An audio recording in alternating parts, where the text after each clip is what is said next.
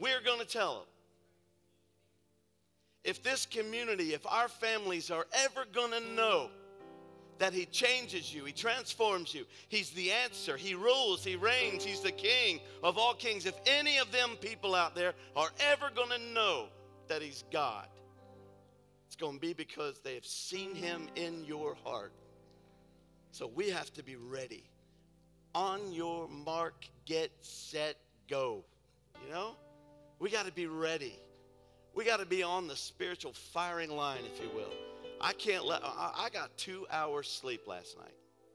So I'm liable to say anything. Who knows? Unfiltered in every way. But I'm telling you what, even tired, even tired, I feel the presence of God in this house. I feel the power of the Lord.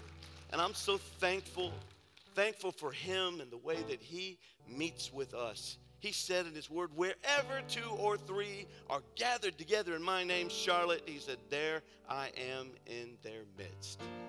He's here, Jamie. He's here.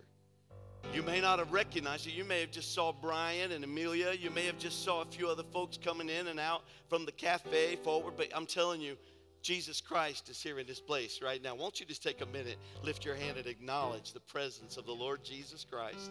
Lord, we honor your presence and thank you.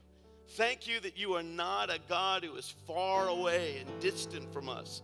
But Lord, you are here in our presence. You're here among us. You live within us as we sang, Emmanuel, God with us.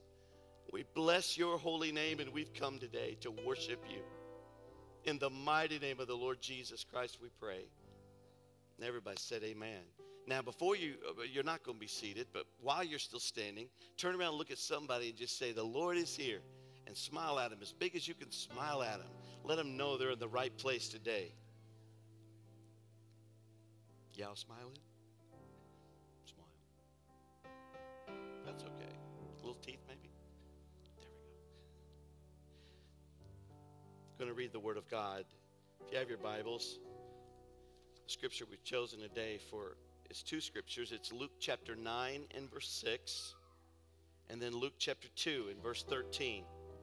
In our first Sunday of Advent, as I said, Advent simply means Adventus, which means the coming.